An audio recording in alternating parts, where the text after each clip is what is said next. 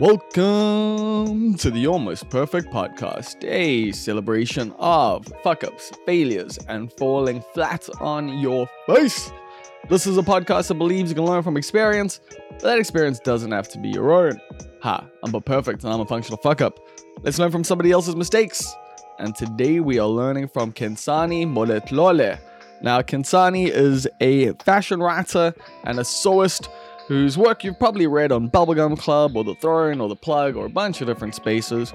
But personally, I know her from a YouTube channel, and that's mostly what we talk about in this podcast. Khensani is incredibly knowledgeable and incredibly passionate about fashion, both local and international, but her channel actually has taught me a hell of a lot about South African fashion and a lot of the conversations around it.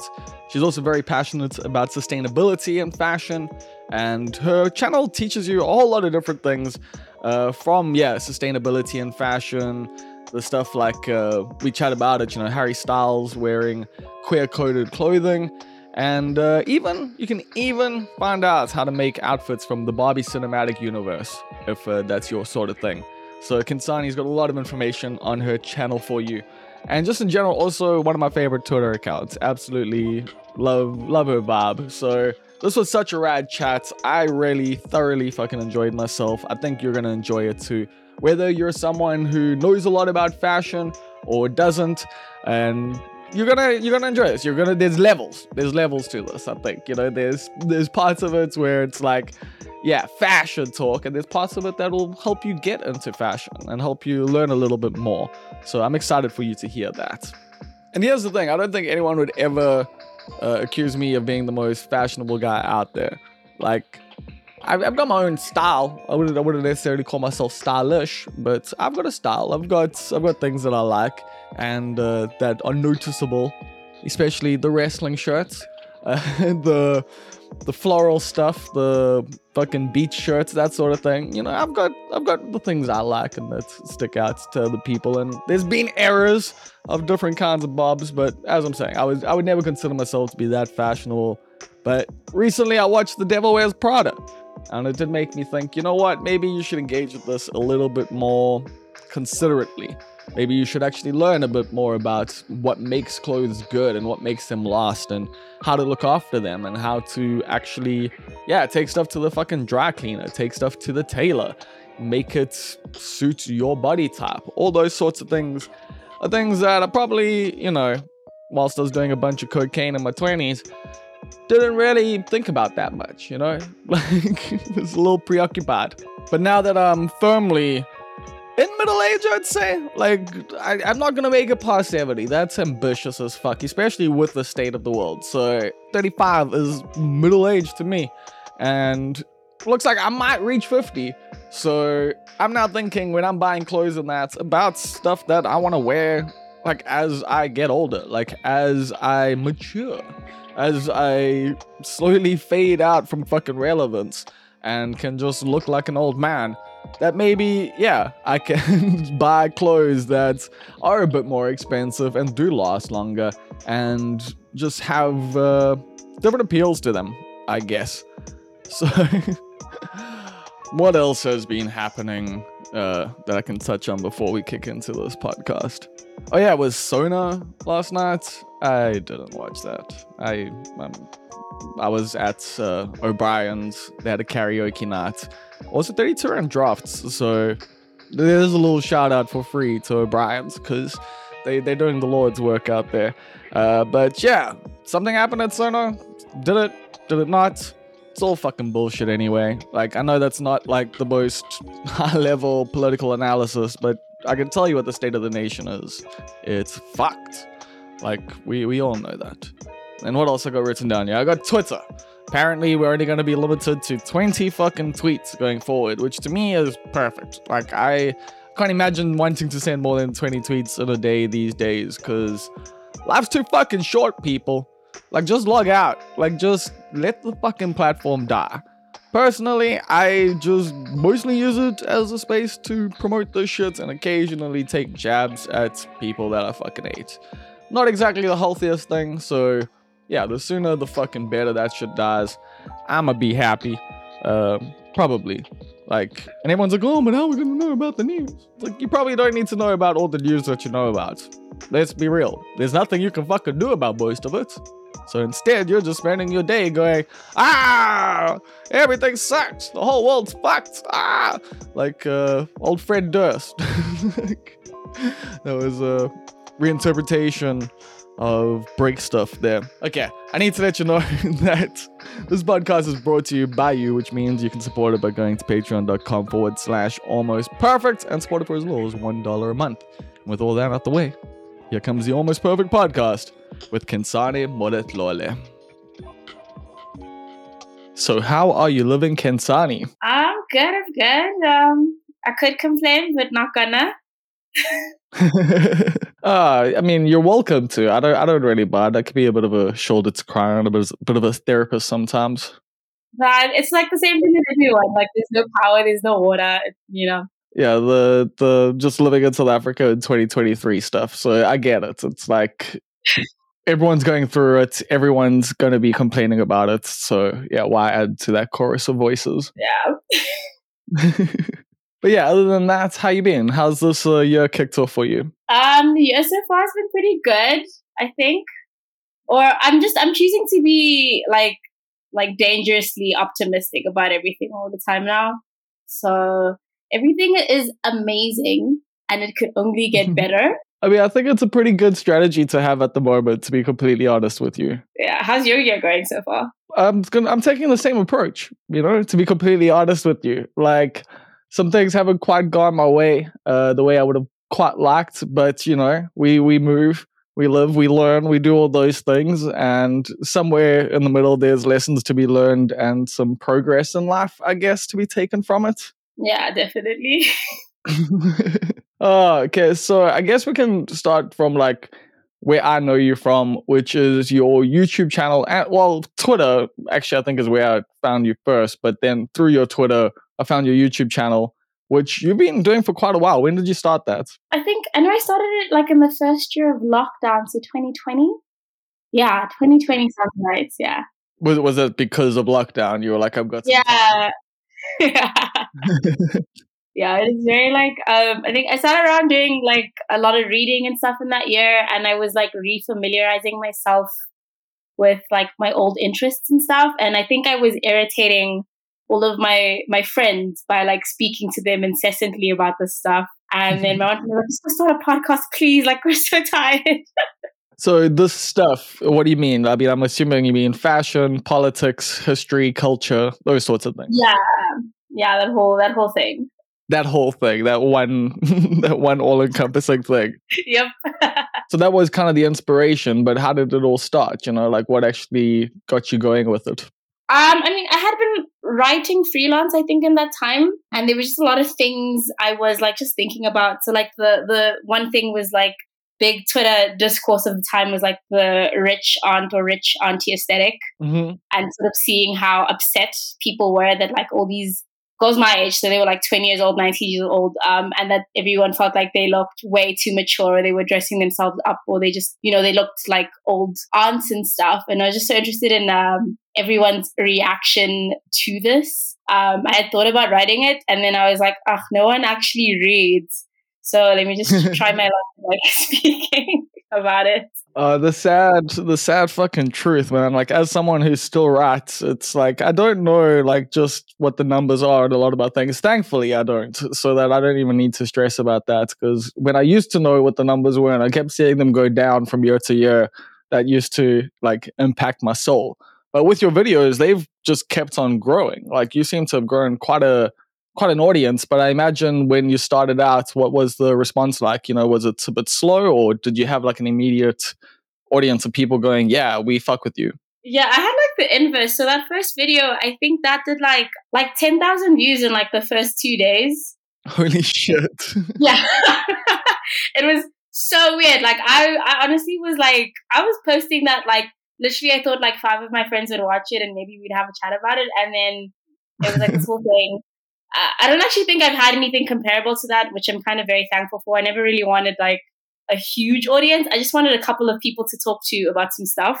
but that was a really cool response to just to see um, like all different kinds of people, like the kind of people I would not have expected to engage with that actually like you know share their insights or or, or tell me how how dumb they thought I was or how interesting they thought that was.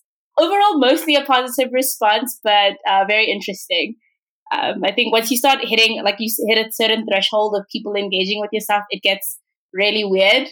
Sure yeah, that's what um, I've heard. I, I, wouldn't know. Like I've I've had a couple weirdos, a couple like only a handful of like the issues that like you know creators like you who engage in the platform, especially like YouTube, which develop some interesting parasocial vibes. So I, I assume you're talking about stuff like that. Yeah, definitely. Like, um, I remember for a while after, like, I think my first three videos were out. Like, if I would go out, like, I'm at a bar with my friends, and there'd be people that come up to me and it'd be really nice, and they'd be like, "Oh my god, I saw your thing," etc.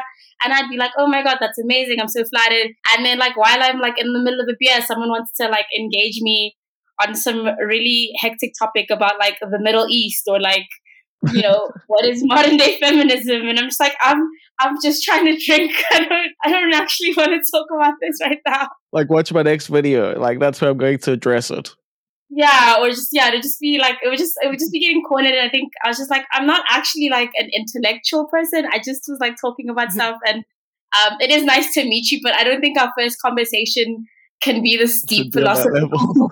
I would. Well, I mean, I, I think from your videos, you definitely come across as a bit of an intellectual. Like, I assume you spend your days reading and uh, have done so for a while. Um. Yeah. Yeah. Definitely. Um. But I, I do think it's like um. Yeah. That's like just time and place sort of thing when it comes to like when we discuss that or like One hundred percent. No, I'm with you. Like your the number of times it's been like you know two a.m. and I'll say for myself, like you know the conversation is between two people on cocaine, and uh, you know social economics and Marxism come up, and it's just not a good conversation. It's just not no no no solutions are being found to any of the world's problems like at the Winston at two a.m. I'll tell you that much. Yeah, you're kind of just actually killing my buzz. Like that's what's happening. Uh, so how's that uh, been been recognized? Because I assume like that's quite a thing now since your channel's growing a lot. Your Twitter, everything. You know, your your numbers are good. Like you know, you're kind of like. I don't know if you see it, but like a micro fashion, like influencer celebrity type in my uh, mind, internet micro celebrity. yes like you know you, in, i mean in south africa yes i would say that like well i don't know i don't know what the different levels are. I'm just saying you're not like you know someone on tv but like people on the internet know who you are. Um yeah it's pretty cool like i um i mean i don't know. It's so weird to talk about like even like a, a, a really mild level of like popularity. It feels very um like uh, but it is cool. I mean, I, I'm very thankful for it in that it's gotten me a lot of like really cool opportunities and I've gotten to meet some really interesting and amazing people. So on that side, it's really great. Like, yeah, I've gotten to meet other people who like I've really admired and like they've worked in media forever and ever, and they'll tell me that like, oh, I saw this thing you did, and I'll be like, that's so wild. Like, that's awesome. Yeah, like, and I kind of get that from I kind of get that from watching your videos and seeing some of the comments that are left on it and some of the people who are leaving comments and that on your video and, you know, who you engage with, that you've become like a voice of the community that people respect, but like people who have respectable opinions respect that. So that must be quite, I don't know, just feel really gratifying. Yeah, no, definitely. Actually, uh, yeah. Uh, sorry, it's just always funny to talk about it, but it is really cool and it is very like validating i would say um yeah, I also because I I'm like one of those people. I think just because I got a lot of criticism as a kid, so I really enjoy feedback, even if it's like not exactly the feedback I want. But if it is from someone whom like I respect, or just like someone with like really great insight, it's always really it's always really cool to like know that I've said something that could bring that out, and someone like who knows stuff will like something. Yeah, yeah like it's cool to be in in the conversation as as they say but you you're a fashion school dropout from what i understand from what you yeah. said in your videos yeah dropped out twice. yep Oh wow! Well, what made you go back? Like rather than what like made you drop out twice? What made you go back the second time? Uh, the second time was my parents just being like, "Please just go to school. I don't understand what you're doing." Because I was like, you know, like to my dad, I was like, "Oh, I can like write and stuff, and I can do all these things," and he's like, "That doesn't sound like a real job. I'd at least be like a lot more comfortable if you like just went back to school for a little bit." And he's like, "Just go try it. Like you like reading, like just go back to school." And so I did for a little bit again. And my issue was never like learning or like test. It was just the, what I feel like was just a, a lack of quality in the education I was receiving. Like, yeah, especially compared to like the things I see my, my friends overseas learning at school. And I'm just like, absolutely not. Like, I, I this doesn't make sense. did you feel like you had like just access already to the sound like type of education and material online and through other people that you don't necessarily need to continue with schooling here? Yeah definitely. I think most of the stuff i've learned was from internships or just like hands-on stuff or like my own independent research more than anything. Not that i would discount like the value of school but i think like for me personally it wasn't it wasn't necessary. I think there are definitely people that benefits, but like for me, it was just like I was I was bored. I was really just really bored and frustrated, and it was just like ah, doesn't really make sense sense to spend so much money here when like you know I could probably be funneling that into something else. I get that. I totally get that. I mean, I'm like an autodidact essentially. Like I've learned everything through doing it, through you know, like starting things through yeah, like being an assistant somewhere, helping out on this, you know, doing all the different things. And yeah, I, I totally get that. But it's also I understand that education can have its value depending on where you go. But how does the fashion industry, like, or did the fashion industry treat you early on in your career then? Because from what I understand, like, you've been a fashion journalist for quite a while because you went, even went to like the Mercedes Benz Fashion Week when you were in high school. What was that like? Did people like not take you as seriously or was it still like you know people still respected your opinion because they respected your opinion? That's actually really funny. So like i was like i was like 15 or 16 and i was at like fashion week and attending all these little events. But that was like 20 2012 2013 um, which i think was still a really good time for like written media and like blogs. And yeah. um, you know what I mean? Like, yeah, like like you were saying earlier, like if you looked at the numbers then compared to now, like that was a great time to just be online and like yelling into a void. And also that time there oh, was well, yeah, organic reach existed. Yeah. and like that time, like Tavi Gevinson was a really big thing. And she was like this huge phenomenon. She became like really famous in fashion at like 13 years old. So I think at the time, a lot of people were very willing to like take whatever like upstart young ingenues person's like opinion pretty seriously. So in that way, it was really cool. So I did get to like, I, I mean, I hung out with like the people at Elle for a while, and they actually would talk to me like an actual adult speaking to an adult, as opposed to like awesome. um, some kid here really like shoes or something. Um, so that was like pretty good reception, and like even a lot of people took some very interesting chances on me. Like I got to, I think when I was at Mercedes Benz Fashion Week, I was actually working there for a publication and they like entrusted me at like 14 15 to like leave school get home get changed and then go report on the stuff and like submit stuff all night and like do their social media and things. Um which is oh, wow. pretty which is pretty wild in in retrospect but very cool And these days, you you mentioned that like your day jobs in social media. You don't have to mention where or whatever, but like which se- which section of social media, and yeah. Uh, so I actually work in influencer marketing. So I'm mostly working in a lot of uh, research, strategy stuff. It's very. I mean, having a day job is just always going to be very crazy, uh, to put it lightly but it is really interesting. I, I, do spend a lot of time just, um, I, I, mean, it helps like inform everything else I'm interested in. Like, I'm always interested in what people are doing online. I'm always interested in, you know, the way technology and the internet is shaping the way we act or the way we shape technology and the internet and how that sort of intertwines together. Um, so it is, it's actually pretty cool for my, my interest in general because it does sort of align with like my need to be in other people's business. So, yeah.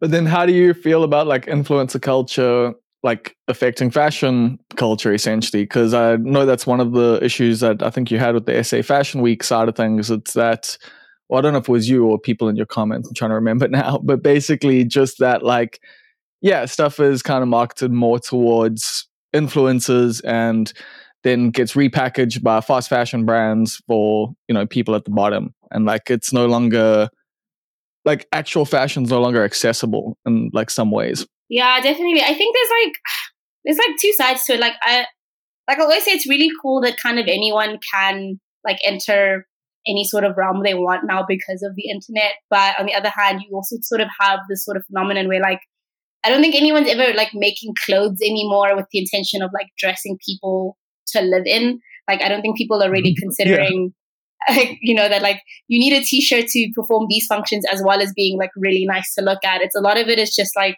like my friend calls it like screen style more than it is like street style. Like everything's always about what it's yeah. going to look like in that like four by three ratio or when you're zooming past something in three seconds. And it's like, there's like not as much like craft or like love put into anything anymore. It just needs to capture someone's attention for like five seconds while they're scrolling.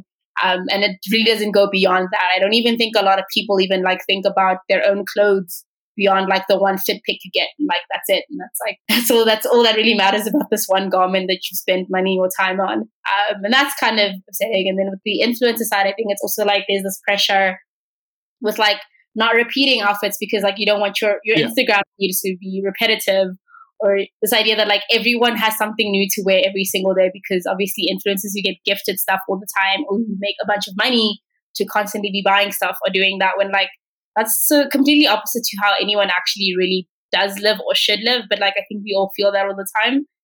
Well, yeah, because I think like what's interesting about modern fashion culture versus like fashion in the past is that style used to be about, you know, cultivating a look that you could repeat, you know, like especially for men and stuff, you know, like understanding what works for you and keeping it simple, having a few pieces in your wardrobe that you can just mix in and out.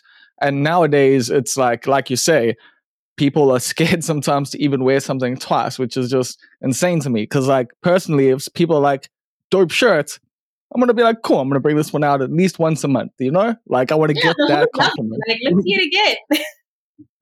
exactly. So, yeah, I do like that's the thing. I found that pretty interesting, and also just with brands, especially, you know, like working more with people who aren't necessarily even that fashionable or that stylish and like because they've got big followings you know definitely and that's so funny because i was talking to my friend the other day about this like how like every couple days on twitter everyone's gonna get angry at some celebrity who's being praised as like a fashion icon and like there's just this whole outrage parade and it's like not everyone there's this like not everyone has to be a fashion icon and because we're prioritizing like numbers and clicks more than like personal style or an interesting perspective. You like put these random girls who are just like famous for like doing the savage remix dance on TikTok in this weird position where like everyone now expects because of your fame, you have to know every single thing about like what makes personal style, what makes an outfit work, about like which are the the designers to be with. When like that's probably not your interest, but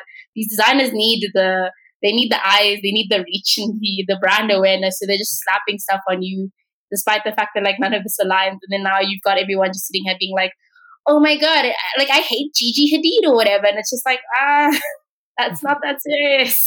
Uh, although I mean, a part of your whole thing is taking some of these things a bit serious. Like the Harry Styles thing is something you've addressed, like I think like two years ago. You know, with the whole just him dressing in a way that makes it seem like it's not even that like flamboyant anyway. Like he's slightly feminine, and you know it's like groundbreaking and this and that. But then like I think you addressed the whole thing about the whole topic being about who gets to do it and how they get seen because yeah, gay people have been dressing like that way better for way longer and are ostracized because of it. And then now yeah. you get someone like Harry Styles, like, you know, just being cis het-ish, who not like, you know, he like wants to present as bi sometimes. I don't know. I don't know his whole like I don't know how many like dicks he sucked, but you know, the, like the way he presents himself is in a certain way. So that's been like a big part of the conversation at the moment. And I just find it interesting that yeah, that's something you have weighed in on before. And what I wanted to get to with bringing that up is how do you pick the topics that you land up talking about on your blog or on your vlog? Sorry. Yo, what a great question. Do I pick a topic? so before, when I was super, super active, I, I mean, I was really like chronically online. So I'd spend a lot of time just thinking about like what every, whatever's in the zeitgeist at the moment. So like with the rich anesthetic, everyone had been talking about it for weeks. Um, the Harry Styles thing, everyone had been talking about it for weeks. So it had kind of been, a lot of it had just been like, uh, let me see what everyone's talking about and then see how this relates to the things that I do already know or the things I can easily learn about. Um, but now I'm at a point where I'm kind of hoping to to get a little bit more um gosh, I'm at a loss for it. But I kind of want to look at things that like no one is talking about at the moment. So like currently I'm doing a lot of um, very difficult research into like South African fashion in like the 20th century. Like what were who were the designers then? What were the trends? What were the scandals? You know, what was like the what are the cool subcultures then? Um, like a, a thing I even came across recently was um, the like first settlers in Cape Town. Like once it started becoming more than a port town, they um, the women they used to have like really hectic like style wars that they would do, and they would be having like balls every week with the hope to like outdo each other.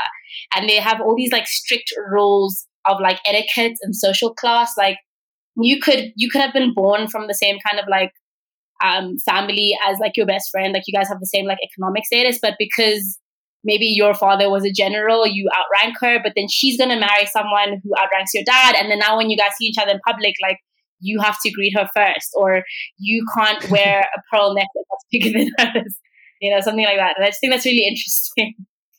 Um, so that's like sort of oh, where I'm, I'm, looking at. I was gonna say like the things like people could do when you know they had more time because they weren't on social media all the time, but that does actually just sound like being on social media to a degree. So right, it's like everything keeps going back to the same thing. It's like literally like they just had like flex culture the same way we kind of do now. Like but what's uh, like trying to find information like that? And I would imagine also like yeah within black culture because I imagine like there's obviously a lot of documentation, but a lot of it would have also been destroyed and also not necessarily preserved as well. So how's that hunt been going for you? Um, it's really difficult, honestly. Um, even with this a story about these uh, settlers in Cape Town, like there are no images. I just have sto- like I've got like texts and uh, like books and little paragraphs and stuff about it, but like there's no images to actually see what this looked like. I can't find any like paintings or that kind of thing. Um, when it comes to trying to figure out like what Black people were up to, that's it's it's so crazy. Like it's a lot of it is like I think I'd have to personally go somewhere and ask someone's grandmother to like tell me or like go through someone's like personal family photo album. Um, and the things that I think that are sort of maintained or stored are like at like private libraries that you've got to get like super special access or you have to know someone who knows someone to you know, go in there. And even when you're there, you're not even allowed to like take photos or like um, screenshots or anything. And there's the stuff, uh, obviously, actually not surprising, but like there's a lot of stuff that's like in the British Museum, but it's not like labeled properly or it's not like, you know, there's not a lot of care taken to it. Like I found a, a whole trove of like like belts and jewelry that had been taken from I think like the Eastern Cape in like early 1800s, but all of this stuff is just labeled as like that artifact or whatever. Like no like no sort of provenance or like no care taken to like who was wearing this or what was this used for or how was this made or what is this even made for. It's just like here's a bunch of stuff that we looted. Fuck yeah. I get you there. But at least I would assume with the later 20th century, there's more magazines and stuff like that to give you like, and also I guess a bit more like actual footage, but I don't know how much of that is online. Have you been able to get like source that sort of stuff? yeah, that's the thing. It's really hard to find like online things, even things that I know existed. Like if I wanted to see like an Elle magazine from 2009, I don't even think I could find that on like archive.org. Like I'd actually have to just go find a physical copy. Um, which actually part of the reason why like I wanted to start my YouTube channel was that I felt like no one's make keeping like an online archive of all the stuff that's happening. Like I think about like how even like the the places I used to write for when I was younger, those those things are like those websites are shut down. And like I, I wasn't uh, cognizant enough to like keep a copy of some of those things. So I'm just thinking about like how many, even in like our modern era, there are so many cool things that are happening. But like outside of having had been there, or if you can find like one random Facebook post from 10 years ago, like it also just sort of virtually ceases to exist, uh, which really sucks because there's so many amazing things, but it's like really hard to find an online archive of this or even build an online archive of it either. Yeah, it's interesting because even with like modern like stuff, and I know this just from my own website with Durban is yours and that, like I chose to shut it down and it basically only really exists in archive.org. And thankfully I've still got like a lot of that stuff. Like just like I've been posting a lot of photos on my Instagram and stuff from like back in the day and everything like that. But that's like recent history. And I look for other websites and other places when I'm looking because I'm like I'm writing some stuff at the moment that deals with like the time period of like the 2000s and early 2010s. And thankfully, I've got like stacks of like Blunt magazines and SL magazines. So like I know the bands and like, you know, like I, I can reference stuff well through that. But like when I look online, a lot of that time period doesn't actually exist. And that's like crazy because that's so recent. So yeah, like I, I get how difficult it must be. And I also was going to chat to you about the the need for archiving this sort of stuff because you're you're archiving current stuff, but you also do like reference a lot of history and you do bring a lot of research to your videos, which I think is really important. Yeah, it just sucks because I think I, I also get why no one really does archive stuff. It's like it's a lot of work. Um, and, and it's already to host stuff. Yeah, and I don't even think, and it's not the kind of thing I think anyone would really pay you for. It's not a service. I can't imagine someone trying to open like a, a fashion library, even if it was online, and like getting any sort of revenue for the amount of work they would have to put in. It's not only building that, but like maintaining that and keeping that up. And it's also kind yeah. of like thankless work. I don't imagine, like, even when I am always looking for stuff, I, it's so hard to find sources. You know, like I'll, I'll see a really great image of like, here is like Skhothane culture in 2009, but like, where did you get this image? Who are these mm-hmm. people? Like, what was this for? and it's just like people just like reblogging this because like it's it's a pretty picture, which is fine, but it's like a, a really big yeah. uh, challenge. Yeah, once it's run through like the Pinterest and Tumblr machine, like it's impossible sometimes to even find out who actually did the did the original. Yeah, which is so sad because there's probably way more you could learn once you find that. Like you know, I mean, that's where original sources, I guess, are like a thing you might need to look into. Yeah, trying, trying. Okay, so personally, like I just never want to get into video when it comes to doing these sorts of things. Like I like, you know, creating just audio content because it's a lot easier with uh, the editing. So what's like what's that process like for you? Because i know you're always introducing with this should have been done three weeks ago. This should have been done four weeks ago. And then also wanted to know is how much scripting goes into it? Because it seems like really well articulated yeah the scripting is like the longest part um honestly i can spend anywhere from like two days to um like three weeks writing something okay, okay yeah the two days isn't long the three weeks is yeah uh, yeah, the biggest challenge is that obviously I can't like write. I can't speak the way I write. So after I've like written a bunch of stuff, and I, I'm also like, as time has gone, I'm very deathly afraid of not saying something in a really balanced way. You know, just just because I, I read every comment and everyone's like, you forgot to mention this, and well, you didn't include that. So like, part of it is I'm sitting there like, okay, how do I say this that's going to acknowledge like every race, gender, da da da da. Uh, but once I get over that, then I'm just like, thinking about like how what I've written doesn't sound natural to speak. So then I've got to go back, try get this in like a regular speaking person's cadence and not like a robot, just, you know, like regurgitating stuff.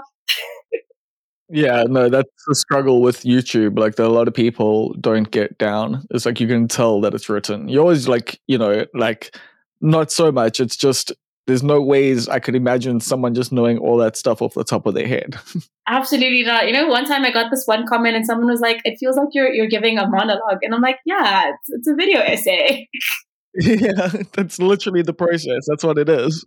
like, like I'm not having a conversation. I'm telling you some stuff I put together. Uh, but yeah, that's yeah the yeah the scripting is the longest part. Um, editing is also really cool and I actually wish I could do audio, but I'm like, fashion's very visual as well. So I'm like, I I, yeah. I think it, it does help to incorporate that. So yeah. It's also video. You just get way more reach, like especially with YouTube. Like it's yeah, more people engage with that. Audio only stuff is for a specific like audience. Like it's for people who like listening to like people talk whilst they are doing the dishes, you know, or on the way to work, that sort of thing. You know, it's funny. That's how most people treat YouTube videos as well. Like, I guess I even like I with mean, myself, like every video, essay, like I, I'm never actually looking at the screen.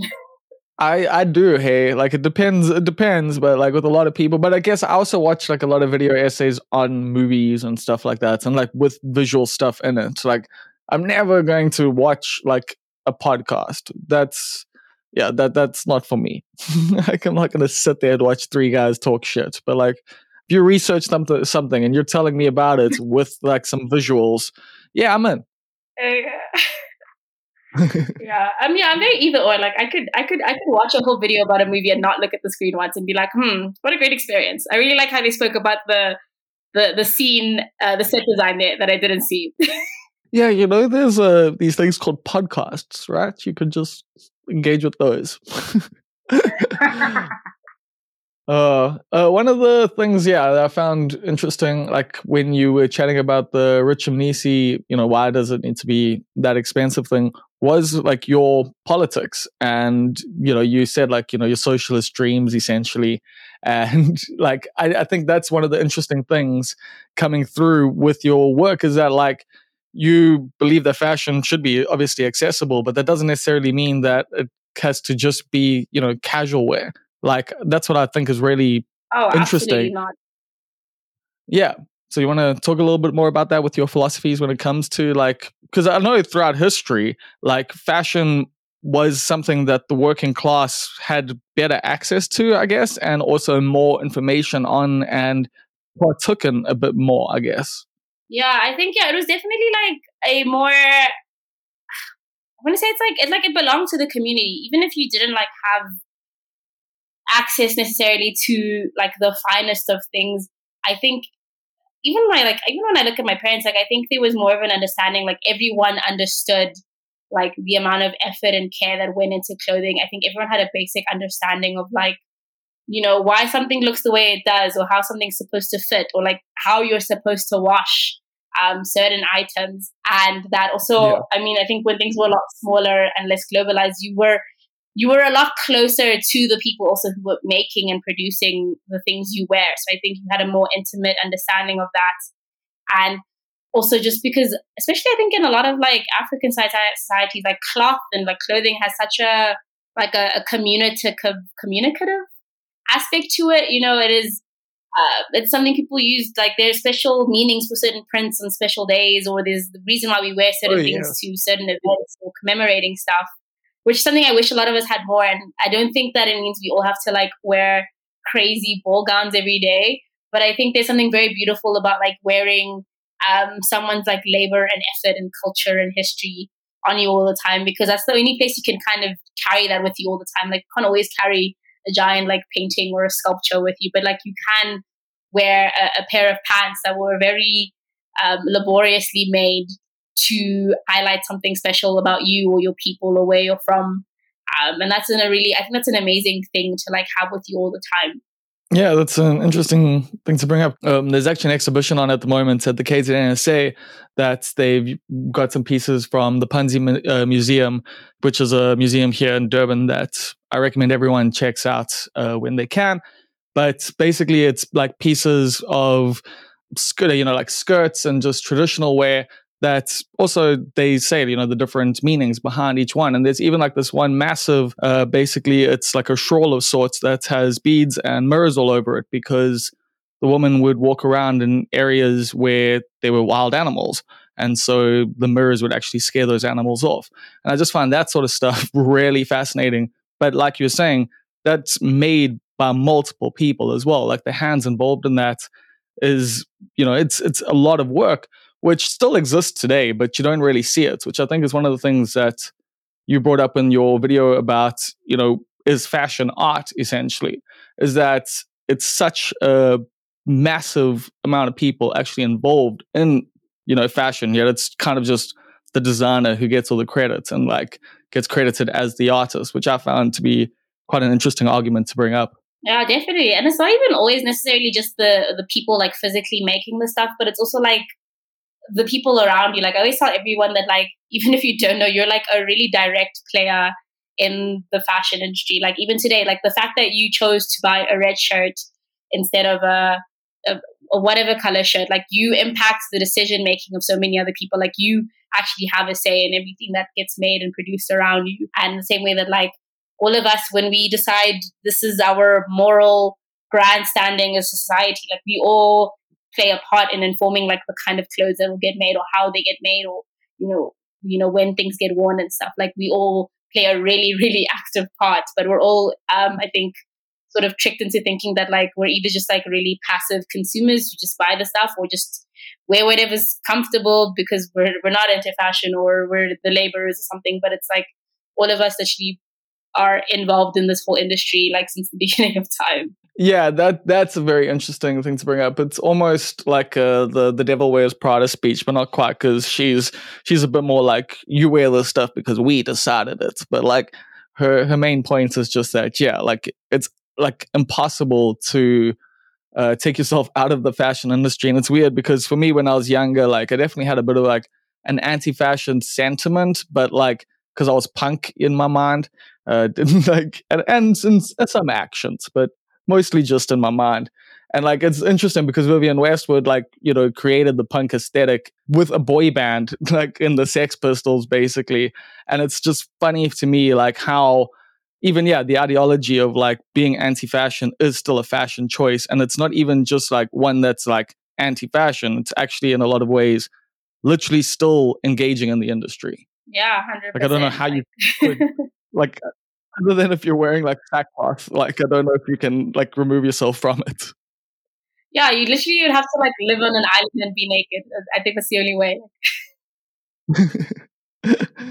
uh oh, one thing I actually wanted to ask you, just speaking of like this kind of stuff, is you were mentioning one of your videos about like going and chatting to designers and getting them, you know, to make stuff with you and you're also someone who makes their own clothes so how does that work? Like when do you decide like hey i'm going to make this thing myself or when do you decide you want to go chat to somebody else? So i usually often decide to make things myself just because everything i like is so expensive which i'm not knocking. I definitely also ha- as having had tried to make these things myself i do see why these things are really expensive. Like I- i'm very familiar with the amount of like work and labor and skill that goes into these things. Um, but yeah, I, I would imagine. yeah, but I, I'm the thing I've got into recently. Like I'm trying to support a few more local designers. So like I have a little savings fund I have.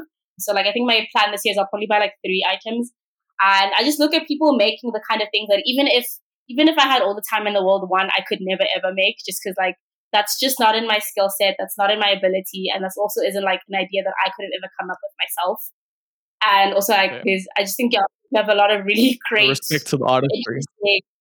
yeah. Um, so yeah, so that's me right now. But uh, the sh- the sucky thing about that is like every time I save up for something, it like gets sold out.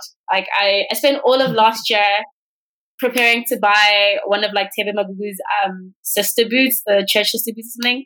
And as soon as I had the money, like they were gone, and I was just like, wow, damn. well, at least now you've got the money, or you had the money saved for like the next piece you would want. But I imagine you might have uh, not not kept that money and might have spent it on some other pieces that you wanted. Yeah, yeah, yeah. December came money very fast. uh, I get you there. So, would that be something that you'd recommend to people who are looking to get into fashion and like look at it being like, I can only afford, you know, the Mr. Price chinos or whatever? And like say like oh i can't engage with fashion the way other people can because it's not affordable. Like you so you you save up basically. So like yeah what what what are some of the tips and tricks for doing this on a budget? Okay so like my one thing is like i'm always i'm always online shopping but i'm never really buying anything. I just do like a lot of window shopping just to get an idea yeah. of like what are the things that i like. Because things will sit in my cart for so long i've got a good enough amount of time to really think about like do I really want this item? Is it going to make sense for like the things I already own? Do I have the ability to take care of it? Like, I know, like, I'm never going to buy anything that's like pure silk because I'm not going to a dry cleaner. Like, I, I'm not doing that. That just seems absolutely cumbersome. I, don't, I barely like to leave the house. so, You know, that's like so I have time to think okay. about that. I, I get over the initial excitement of seeing something really pretty, and then I've got time to think about it. And also in the time that I'm like saving for something, I can really justify this purchase in my mind. Um, and also I won't be buying as often because I'm like, yeah, I, I could I could go to Zara and like buy this thousand rand coat now, but that's like a thousand rand less that I have for the I don't know like the the Mimi flats that I've been wanting for five years or something. uh, so I think it's always like people just need to also like I think there's this feeling we all have like when we're shopping that you have to get something straight away, but like you really don't. Like you can, well, hopefully most times you can wait for something and the really cool thing is that if you do buy like from any sort of like local high end contemporary designers, like these people can just make these things again for you. You know, like you can you can often probably just ask someone like, hey, could you do the skirt again? And you know, if they have like they still have the fabric or the materials, they could probably just do that for you. And then you know, there's there's the item. And it's just also a matter of like you also have to consider how long something is probably going to last you and like the kind of like value and joy it'll bring to you. I knew this one girl, like she would drop I think like 10,000 Rand at Zara. And I'm sure at Zara, that was probably like seven, eight items that she would also probably get bored of in a couple of months. Like she wouldn't wear them again, or she'd like want to pass them on to like one of us or something. And I'm just like, if you had maybe spent that entire 10,000 Rand on like two items from, why am I forgetting like a local designer? Like two items from like Rich Mnisi or someone, or two items from from Selfie, you know, like really beautiful items and you know how they were made and you know that they're produced really well and there's like really great quality and you're going to be one of like the only people in the world who has this like that probably would have been a better long-term investment even though you were probably getting i guess like more quote unquote value for money at zara but like in the long run um, you're probably going to treasure those items way more and keep them for a much longer time. Okay so for someone who's like not initiated necessarily in quality and you know like price essentially what is how do you how do you know the difference essentially? You know between like a thousand rand zara jacket and a five thousand rand like i don't know like well say a two and a half grand um Soul Soul jersey because i know that there's a two and a half grand Soul Soul jersey so we'll use them as an example here. So how do how do we know the difference between like the one grand zara jersey and their jersey? You know like how am i meant to know which is better quality Ooh, Zara is a tricky one to bring up because they're actually they actually do uh, produce pretty pretty well. Actually, I'm not gonna lie. Um, compared to like most of your like fast fashion retailers, their stuff's actually not too bad. But the, yeah, the the unfortunate thing about that is that it's kind of a thing you it takes a lot of time to learn and distinguish especially okay. because i think most of us especially if you're like born after like 1995 you're not actually really used to dealing with like really high quality clothing. You know what I mean? Like I think my like my first shopping experience was Mr. Price when I was like ten. You know, yep. like, like uh, just immediately in fast fashion. Like it's not like I think with like our parents or anything where things that they did buy were still really good quality. Like there's a lot you have to consider about like looking at how like the, the quality of the fabric, like how does it feel? If there's things like a, a washing label inside, because anyone who's making something really well wants to make sure that you take care of it after you've bought it. So they would try and give you some sort of care instructions. Things like um, how the stitching is done, you know, are they like skip stitches? Are they loose? Is there like puckering or wrinkles in the fabric where it shouldn't be? Have things been like overlocked? You know, like is the fabric like fraying and falling apart?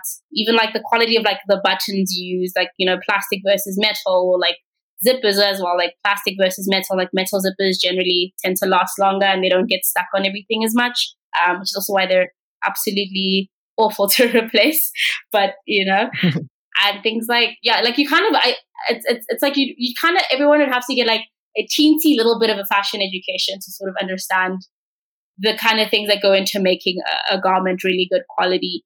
Um, which is also why I always advocate to like anyone who's like a young designer to like make sure they're taking the time to like educate their audience on like the exact things they're doing in their like construction process to make sure that they're building something to last. You know, like things like if the stitches are really small, then you know that's something that's not gonna fall apart really quickly. Like it's really tight, it's gonna hold together for a really long time.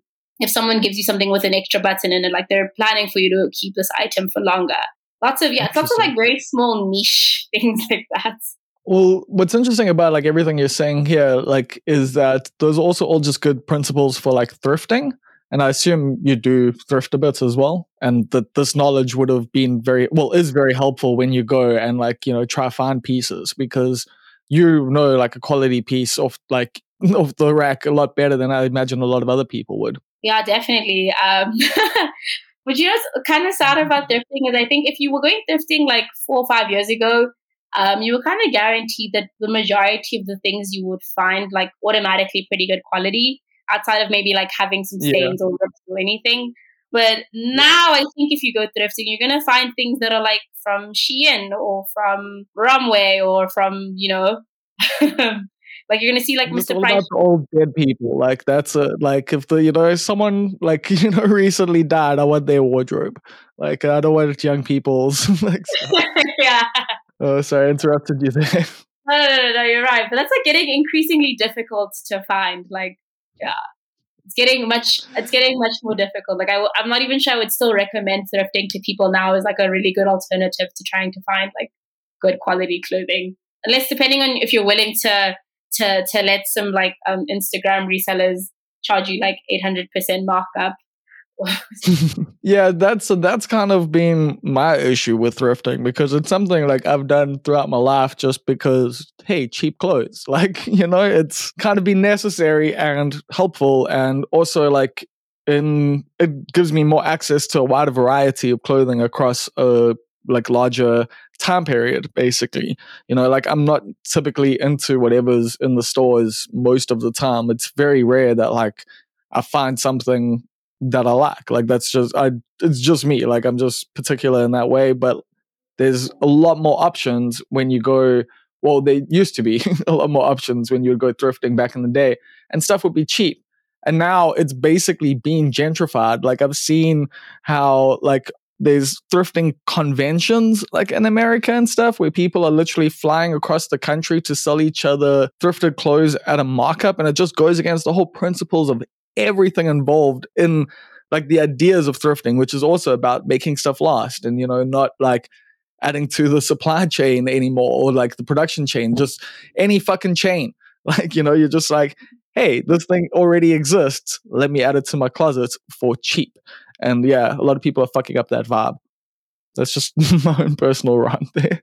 No, you're right. I 100% agree. It's really frustrating because I think, like, in an ideal world, because there's always a lot of people who like come to me and they're like, um, like how you develop like a personal style, or you know, like getting a question, just, yeah. like a signature uniform look. And like for me, the best way to learn that was to experiment. And I think at least like thrifting is sort of like the least harmful way to do that because yeah, you can buy some old clothes, you'll you'll you'll figure some things out and then like going forward, you know what you like, you don't like. And it was sort of this like low cost way to sort of engage with fashion. But it's like now it's not that. And there's even like even I think it's funny that you're saying that like there used to be so many options, but I feel like now if I look online at like thrift resellers or stuff, it's like it's sort of like a, a, a sort of a, a, single look to the kind of thrifted items you can get. Like everyone's kind of trying to do best find thrift items that'll best imitate like whatever trends going on right now. And that's not necessarily why yeah. I, I would want to thrift. If I wanted to buy whatever was trendy right now, then I, I would just go to. Price. Like they've already done the trend research. It's cool. Um, I was hoping to actually go see some different silhouettes alternative to what I'm being offered to see if there's something there that I like more. And because it's getting so, so expensive, like you're not really getting that ability to like play around and experiment as much anymore, unless you're willing to to spend a lot and a lot of money on it.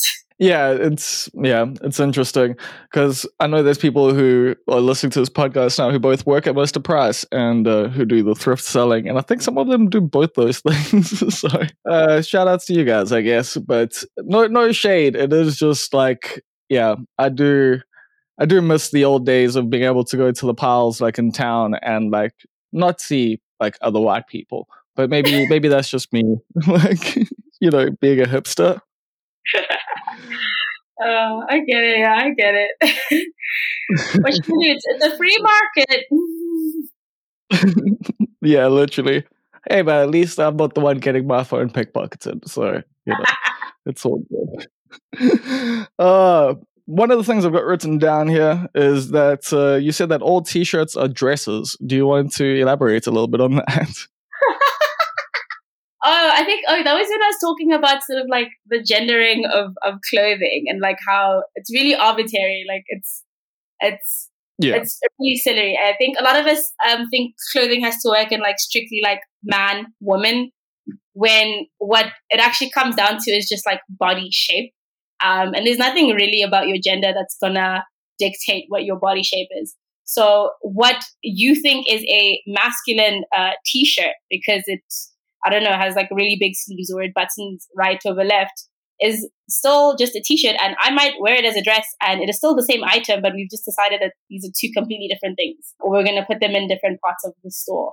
When like what really the only thing that really matters in like sort of categorizing clothing is like if this has to go over boobs like how is it doing that? If this has to go over hips how is that doing that? And every people of all genders have both of those things to varying proportions and sizes you know yeah i know lots like i know lots of flat chested women i know lots of really curvy dudes, you know. Um, so there's, there's really nothing stopping them from buying like a mini skirt or anything except for these like fun little ways that we we decide to like really strictly define um, where clothing should should be in a in in a shop or on a runway. But yeah, it's like one of the things that you've said in your videos. I think it was the same video. It's basically that it's all fabric. We're the ones who just give it meaning. Yeah, pretty much. which can be very cool sometimes. Um, but you know, meaning is cool because like you get to change it whenever you want. You know. Yeah, of course, but I mean, at the same time, it does like. Well, I, I guess what the question I would get to with a whole long diatribe that I'd say before that is how much of like your own dress is, you know, politically minded. Um, what do you mean? Well, like, you know, you do have an old fashioned style with modern flaring in that. And I imagine that might, you know, in a modern context, have, especially to other people, connotations. Like, I, I don't necessarily know because I don't know what you're trying to communicate. I just think you look dope. But like, I imagine there's thoughts behind what you're trying to do. Um, I wish there was because I am actually just trying to look dope. no, for real. Like I just um like I I was like I'm I was like a super girly girl growing up. So I I was always like my dream job when I grew up was to be a princess, and like fashion was the one way for me to like. Okay, so that's the way you dress. Like I get yeah. that. Okay. Yeah, it's the way to gauge. But it is interesting when I do meet other people and the ways they react to it is always it's always really yeah, let me say interesting because uh, I don't really know what to assess of all of these reactions I've gotten. Like, on one hand, I have had people come to me and they're also assuming there's like some political statement about it. They're like, you know, you're like, it's like a, it's something about like decolonization or it's like this pro black yeah. message or you're claiming the things that like our ancestors couldn't have. Or um, I've had like like my one friend's mom was like um, I still haven't decided if this was offensive or not, but she was like you, you look like a you look like a slave. Um, Oh wow, that's that's an interesting thing to say to me. I, like I, I didn't even know what to say. I was like, I, I guess. Um, and yeah, it's just uh, it's it is. In, I think the interesting part about it is seeing how it makes other people react. That's always very enlightening for me to see what kind of yeah what kind of reactions is inside. For some people, I think it's like sort of painful, or it's like um, they might think um, it's sort of some sort of whitewashing or some embrace embrace of like Eurocentrism um, some people sure. might just see it as like fairy tale vibes, super hyper feminine, girly. It's like, you know, that kind of vibe. Or like, you know, some people might think it's like a course correcting thing. Whereas to me, I'm just like, I, I, I, like girly stuff and I'm a history nerd. And this is the one place where these things come together. but at the same time, it is kind of all those things. Like, because yeah. I mean, like yeah because it's all inherently political. And so i understand why people get those messages from it because i mean I've, I've got friends who yeah do harken back to like old old school colonial styles as a way to repurpose it you know as a way to be like yeah fuck you this is mine now. And like i think that's cool but like yeah you you just want to be a princess yeah, definitely. And there's like um like a saying in like the the costuming community, so other people who are really into like reenactments and you know wearing like vintage antique clothing, and it's like like I've like I've got vintage style but not vintage values. So um yeah, as much as I, I, I might to you look like I'm dressed like a colonizer, um, which is fine, I guess. Ironic. Oh yeah, that's funny. It doesn't necessarily mean that I, I, I desperately want to go back to the 1880s and like not have um, indoor plumbing and um, alienate a whole group right. of people. yeah, no, but you the fashion's still cool. Like, I mean, I'm I'm with you there. Like, I think it's interesting that you know there is certain style and there's certain ideas that have lasted you know throughout history and it is cool to touch on them and it's also cool to bring them into a modern context so that strangers can go what are you doing yeah. yeah definitely it always leads to um, really interesting conversations like i think this one time like this girl was telling me how i reminded her so much of her grandmother and her grandmother was like one of the first women like back I think even before apartheid, who like had owned her own business or something like that. And I was like, oh, I got to hear a really cool story about this. Uh, so it's really, so that's that's a really cool part. And I even don't mind the the funnier comments because it's always uh, something to think about, like the kind of long held beliefs we'll associate with any item of clothing. You know, like um, the fact that like every time people see like when people think that they have to wear something for like a red carpet or a black tie event, everyone always goes back to this 1950 silhouette. And yep. there's just something about that era that forever and ever was always going to associate it with like the height of glamour. Even though there's, there's always been some version of glamour through every decade, but there's just something about that era specifically that really makes us go, okay, this is formal, this is like black tie, this is elegant. it's very cool interesting. Yeah. Okay, cool. Well, I think uh, that's been an amazing lesson. It's kind of like watching, you know, your videos because your videos have been super informative. I've learned so much from them. But that does bring us towards the end of the podcast where I'm going to ask you a question I ask everybody. And that is, what is a big mistake that you've learned an important lesson from? Ooh, yeah, exciting. Um, You're the first person to respond like that. I'll tell you that much. Usually everyone's just like, oh, fuck. Right, so you came prepared. Yeah, it's finally my turn. I'm up, I'm up, I'm up. um, I like it. My big mistake uh, that I've learned a lesson from was definitely trying to start a business as a teenager.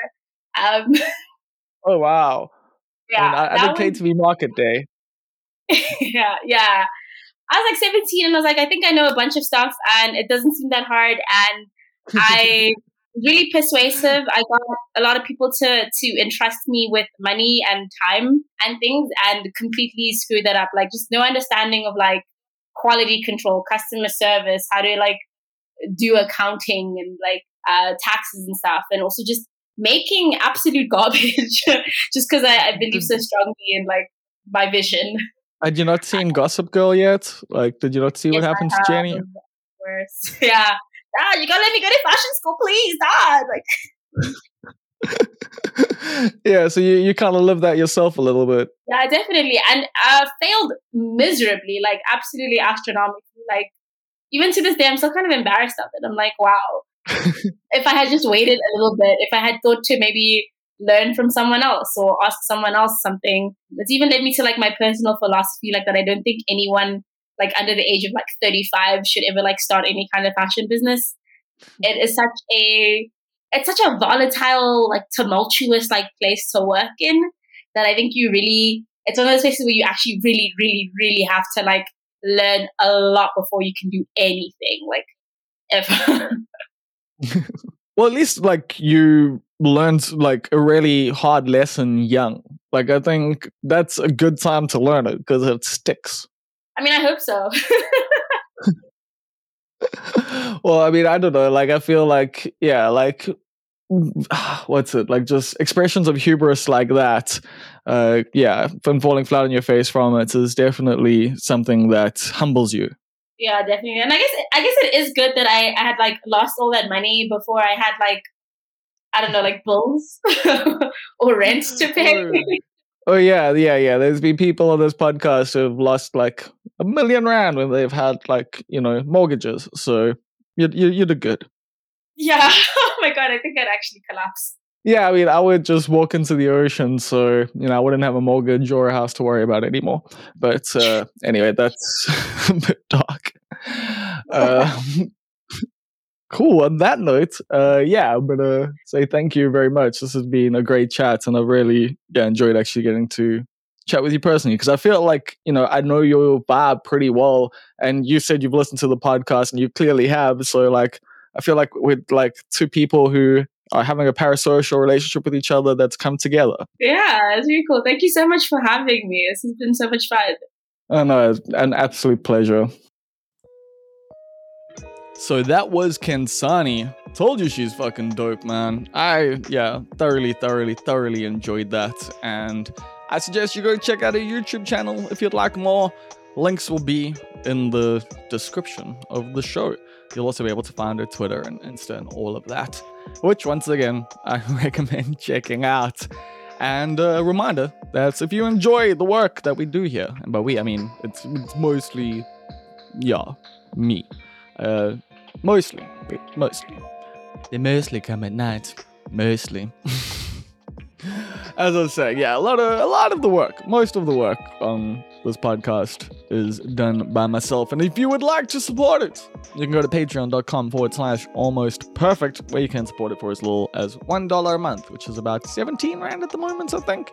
So, like, under 20 bucks a month, it's less than a fucking dumpy, people. Like, literally, like, you could just buy me a beer. That's it. If you were like, hey, I enjoyed that podcast enough to buy Bob beer, you can do that. You can do that no matter where in the world you are. You just go to patreon.com forward slash almost perfect. If you'd like to buy me a banky, that's there as well. That's the $5 fucking thing. Yeah, it's only a 5 grand banky, but still, that's not too bad. And then there's another $10 section, which we'll get into just now. It's got the titular titles tier. It's a $10 tier, and I will tell you about it just now. I'll tell you about it just now. And if you would like to bring the almost perfect branding into your life, uh, the, the logo that I made in five minutes on Canva, then uh, you can go to almostperfect.co.za and check out the merch button there. There are t-shirts and there are mugs. There are only a couple mugs left and probably won't be doing those again for a while because they've been slow sellers. So maybe you'll get to have limited edition mugs because who knows, it might never be repeated again uh, over at almostperfect.co.za with maybe forward slash merch, maybe forward slash chop. I wasn't planning on doing a whole long fucking picture, but hey, I would like to uh, eat better this year. Let's just say that. Oh shit! Speaking of which, I was I was trying to think of what I wanted to tell you. As some of you may know, last month uh, started uh, Brazilian Jiu Jitsu. And then yesterday, I started training with my friend John O'Button, who's been a friend of mine since I was very young, since like 12 probably. And he actually taught me kickboxing when I was a teenager because I was getting bullied at school. And I'll tell you one thing I got bullied a hell of a lot fucking less after that. And yeah, at the beginning of the year, he hit me up and he was like, Yo, come train with me, come train with me. I was like, ah, I don't know if I want to do that, but yeah, I'm doing that now. And so yesterday we did some we did some boxing.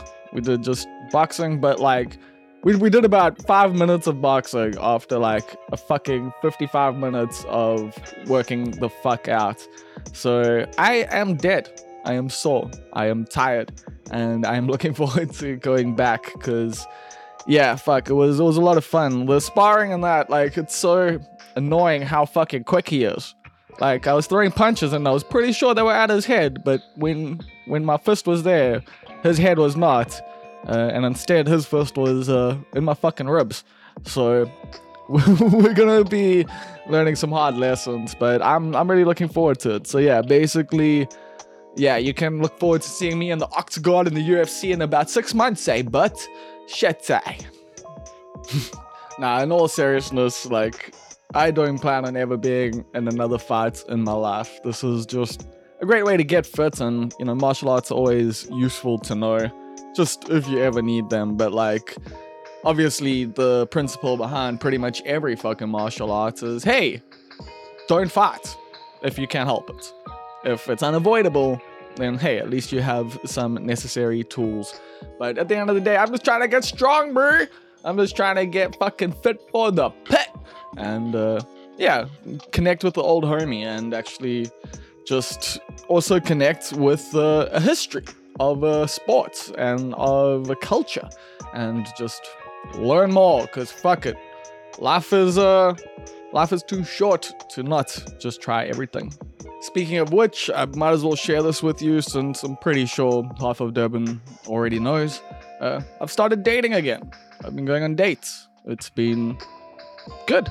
It's been interesting. It's been fun. I've been having cool conversations with cool women and yeah, just it's you know like obviously different and I don't know how I'm definitely not emotionally available, but like that's I'm being pretty open about that, pretty honest about that. Like I'm letting people know the vibe that hey, like going through a bit of a traumatic uh, midlife crisis slash breakup thing at the moment.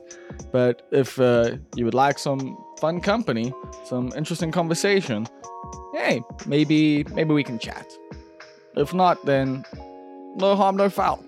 Like, I'll be honest with you, I am not in any way, shape, or form looking for a relationship at the moment, and probably not for quite some fucking time. Because there be fucking very deep scars, man. Like, I know I've been super publicly facingly chilled, but the whole being dumped after giving like your all to someone for eight years really does make you not necessarily want to give your all to anyone else for the foreseeable fucking future. But I'll give an appropriate amount to the pro- the appropriate people at the appropriate times, and uh, we'll see how that goes. As long as nobody falls in love with me, I think I think we should be able to get through the next couple months, uh, having some fun, having some good times. You know what I mean. You know what I mean. I'm talking about fucking people. I'm talking about fucking. That's it. I just I just want to get laid whilst also being cool about it. Can we do that? Can can I have my ethical slut era? Is that allowed? Uh, because I had an unethical slut era. So let's let's let's actually end that right there. I think I am about to share far too many things with far too much of a public, and um, we're not there yet, people. We're not, we don't have that kind of relationship just yet. As I said, the appropriate amounts with the appropriate people. So I am instead going to head on out by giving some shout outs to the titular titles tier over at patreon.com forward slash almost perfect, which is a tier, it's a $10 tier and is the top tier where you get to pick your title right here on the podcast. And I shout it out every week.